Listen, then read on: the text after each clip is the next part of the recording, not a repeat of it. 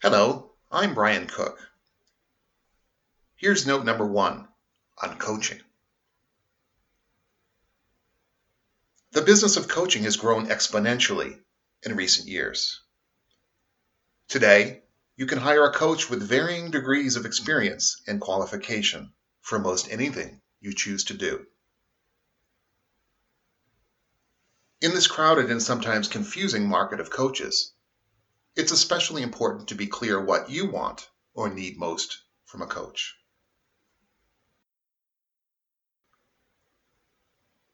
So, what do you want or need most from your coach?